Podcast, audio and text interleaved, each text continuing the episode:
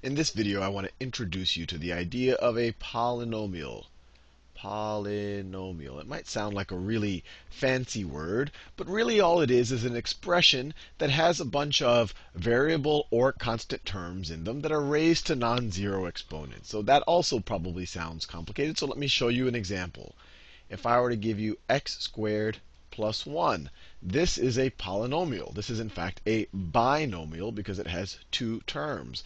The term polynomial is more general. It's essentially saying you have many terms. Poly tends to mean many. This is a binomial. If I were to say 4x to the third minus 2x squared plus 7, this is a trinomial. I have three terms here.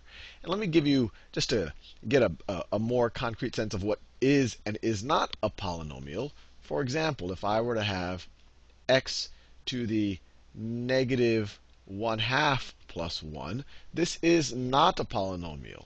Not a polynomial. That doesn't mean that you won't ever see it while you're doing uh, uh, algebra or mathematics, but we just wouldn't call this a polynomial because it doesn't. It has a, it has a a, a negative and a fractional exponent in it. Or if I were to give you the expression, if I were to give you the expression y times the square root of y minus y squared. Once again, this is not a polynomial because it has a square root in it, which is essentially raising something to the 1 half power. So all of the exponents on our variables are going to have to be non-negative. So once again, this is neither of these are polynomials. Now, when we're dealing with polynomials, we're going to have some terminology, and you may or may not already be familiar with it, so I'll expose it to you right now. The first terminology is the degree of the polynomial. The degree of the polynomial, and that's essentially the highest exponent, uh, or the that's the the highest exponent that we have in the polynomial. So, for example, that polynomial right there is a third degree polynomial. Now, why is that? Polynomial. I don't have to keep writing it. Why is that a third degree polynomial? Because the highest exponent that we have in there is the x to the third term. So that's where we get it's a third degree polynomial. This right here is a second, second degree, second degree polynomial. And this is the second degree term. Now, a couple of other terminologies or words that we need to know regarding polynomials are the constant versus the variable terms. And I think you already know these are variable terms right here. This is a constant term. That right there is a constant term. And then one, I guess, last part to dissect a polynomial properly is to understand the coefficients of a polynomial. So let me write a, I don't know, let me write a fifth degree polynomial here. And I'm going to write it in, in maybe a non-conventional form right here. I'm going to not do it in order. So let's do say it's x squared minus 5x plus 7x to the fifth minus 5. So once again, this is a fifth degree polynomial. Why is that? Because the highest exponent on a variable here is the 5 right here. So this tells us that this is a fifth degree degree polynomial. And you might say, well, why do we even care about that? And at least in my mind, the reason why I care about the degree of a polynomial is because when the numbers get large, this really, the highest degree term, is what really dominates all of the other terms. It will grow the fastest or go negative the fastest, depending on whether there's a positive or negative in front of it but it's going to dominate everything else. So it really gives you a sense for how quickly or, or how fast the whole expression would grow or decrease in the case if, it's, if it has a negative coefficient. Now, I just used the word coefficient. What does that mean? Coefficient. And I've used it before when we were just doing linear equations. And coefficients are just the constant terms that are multiplying the variable terms. So for example, the coefficient on this term right here, the coefficient on this term right here is negative 5. You have to remember you have a minus 5, so we consider negative 5 to be the whole coefficient. The coefficient on this term is a 7. There is no coefficient here, it's just a constant term of negative 5. And then the coefficient on the x squared term is 1. the coefficient is 1. It's implicit. You're assuming it's 1 times x squared. Now, the last thing I want to introduce you to is just the idea of the standard form of a polynomial. Standard standard form. Now, none of this is going to help you solve a polynomial just yet, but when we talk about solving polynomials, I might use some of this terminology, or your teacher might use some of this terminology, so it's good to know what we're talking about. The standard form of a polynomial essentially just lists the terms in order of degree. So this is in a non-standard form. If I were to list this polynomial in standard form, I would put this term first. So I would write 7x to the fifth. Then what's the next smallest degree? Well, they have this x squared term. I don't have an x to the fourth or an x to the third here. So then it'll be plus 1, well, I don't have to write 1, plus x squared. And then I have this term, minus 5x. And then I have this last term right here, minus 5. This is the standard form of the polynomial where you have it in descending order of degree. Now, let's do a couple of operations with polynomials. And this is going to be a super useful toolkit later on uh, in your algebraic or really your, your mathematical career. So let's just simplify a bunch of polynomials. And we've kind of touched on that on this in previous videos, but I think this will give you a better sense, especially when we have these higher degree terms over here. So let's say I had, I wanted to add negative 2x squared plus 4x minus 12. And I'm going to add that to 7x plus x squared. Now, the important thing to remember when you simplify these polynomials is that you're going to add the terms of the, the same variable of like degree. I'll do another example in a second where I have multiple variables uh, getting involved in the situation. But anyway, I have these parentheses here, but they really aren't doing anything. I could just, it's not like I have a, if I had a subtraction sign here, I would have to distribute the subtraction, but I don't. So I really could just write this as minus 2x squared plus 4x minus 12 plus 7x plus x squared. And now let's simplify it. So let's add the terms of like degree. And where I say like degree has to also have the same variable. But we also, in this example, we only have the variable x. So let's add, let's see, I have this x squared term and I have that x squared term. So I can add them together. So I have minus 2x squared. Let me just write them together first. Minus 2x squared plus x squared. And then let me get the four, the x terms. So 4x and 7x.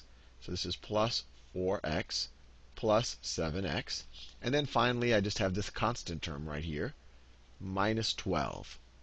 And if I have negative 2 of something and I add 1 of something to that, what do I have? Negative 2 plus 1 is negative 1 x squared. I could just write negative x squared, but I want to show you that I'm just adding negative 2 to 1 there. Then I have plus 4x plus 7x is 11x. And then I finally have my constant term, minus 12. And I end up with a three term second degree polynomial. The leading coefficient here, the coefficient on the, on the highest degree term in standard form, it's already in standard form, is negative 1. The coefficient here is 11. The constant term is negative 12. Let's do another one of these examples. I think you're getting the general idea. Now let me do it more, let me do a, a, a complicated example. So let's say I have 2a squared b minus 3ab squared plus 5a squared b squared minus 2a squared b squared plus 4a squared b minus 5b squared. So here I have a minus sign, I have multiple variables, but let's just go through this step by step. So the first thing you want to do is distribute this minus sign. So this first part we can just write as 2a squared b minus 3ab squared plus 5a squared b squared. And then we want to distribute this minus sign or multiply all of these terms by negative 1 because we have a minus out here. So minus 2a squared b squared minus 4a squared b and the negative times the negative is plus 5b squared. And now we want to essentially add like terms. So I have this 2a squared b squared term. So do I have any other terms that have an a squared b squared in them? Or sorry, an a squared b. Have to be very careful here. Well, no, that's ab squared. No, a squared b squared. Oh, here I have an a. Here I have a a squared b. a squared b, a squared b. So let me write those two down. So I have 2a squared b minus 4a squared b. That's those two terms right there. Let me go to orange. So here I have an a b squared term. Now, do I have any other a b squared terms here? Any other a b squared? No, no other a b squared, so I'll just write it. Minus 3 a b squared. And then, let's see, I have an a squared b squared term here. Do I have any other ones? Well, yeah, sure. The next term is. That's an a squared b squared term, so let me just write that. Plus 5a squared b squared minus 2a squared b squared. Right, I just wrote those two. And then finally I have that last b squared term there, plus 5b squared. Now I can add them. So this first group right here in this purplish color, 2 of something minus 4 of something is going to be negative 2 of that something. So it's going to be negative 2a squared b. And then this term right here, it's not going to add to anything, 3ab squared. And then we can add these two terms. If I have 5 of something minus 2 of something, I'm going to have 3 of that something. Plus 3a squared b squared.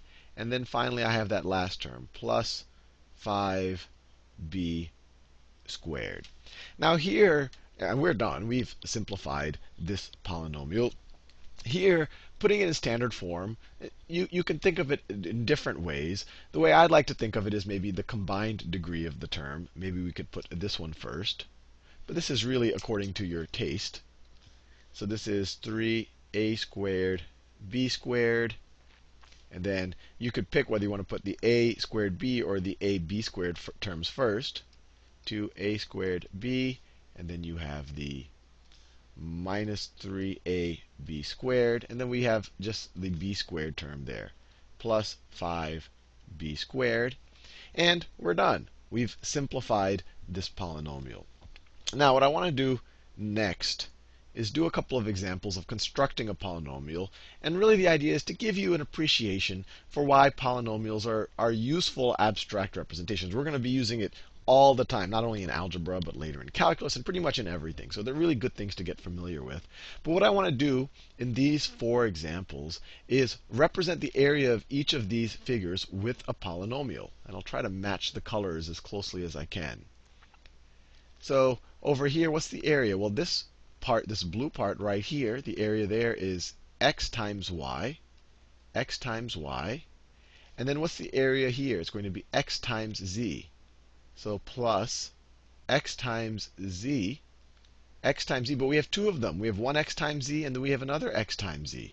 So I could just add an x times z here. I could just write, say, plus 2 times x times z. And here we have a polynomial that represents the, the area of this figure right there. Now let's do this next one. What's the area here? Well, I have an a times a b, a, b, this looks like an a times a b again, plus ab. That looks like an ab again, plus, plus ab, plus ab. And this is, I think they've drawn it actually a little bit, a little bit strange. Well, I'm going to ignore this c right there. Maybe they're telling us, maybe they're telling us that this, that this right here is c, because that's what the information we would need. Maybe they're telling us that this base right there, that this right here is C, because that would help us. But if we assume that this is another AB here, which I'll assume for the purpose of this video, and then we have that last AB, and then we have this one A times C. 1A times C. This is the area of this figure. And obviously we can add these four terms. This is 4AB, and then we have plus AC. And I made the assumption that this was a bit of a typo, that that C, where they're actually telling us the width of this little square over here. We don't know if it's a square. That's only if A and C are the same. Now let's do this one. So how do we figure out the area of the pink area? Well, we could take the area of the whole rectangle, which would be 2x, y, and then we could subtract out the area of these squares. So it's each square has an area of x times x, or x squared, and we have two of these squares, so it's minus 2x squared. And then finally, let's do this one over here. So that looks like a dividing line right there. So the area of this point of this area right there is a times b. So it's a b. And then the area over here looks like it will also be ab. So plus ab. And the area over here is also ab. Also ab. So the area here is 3ab. Well, anyway, hopefully that gets us pretty warmed up with polynomials.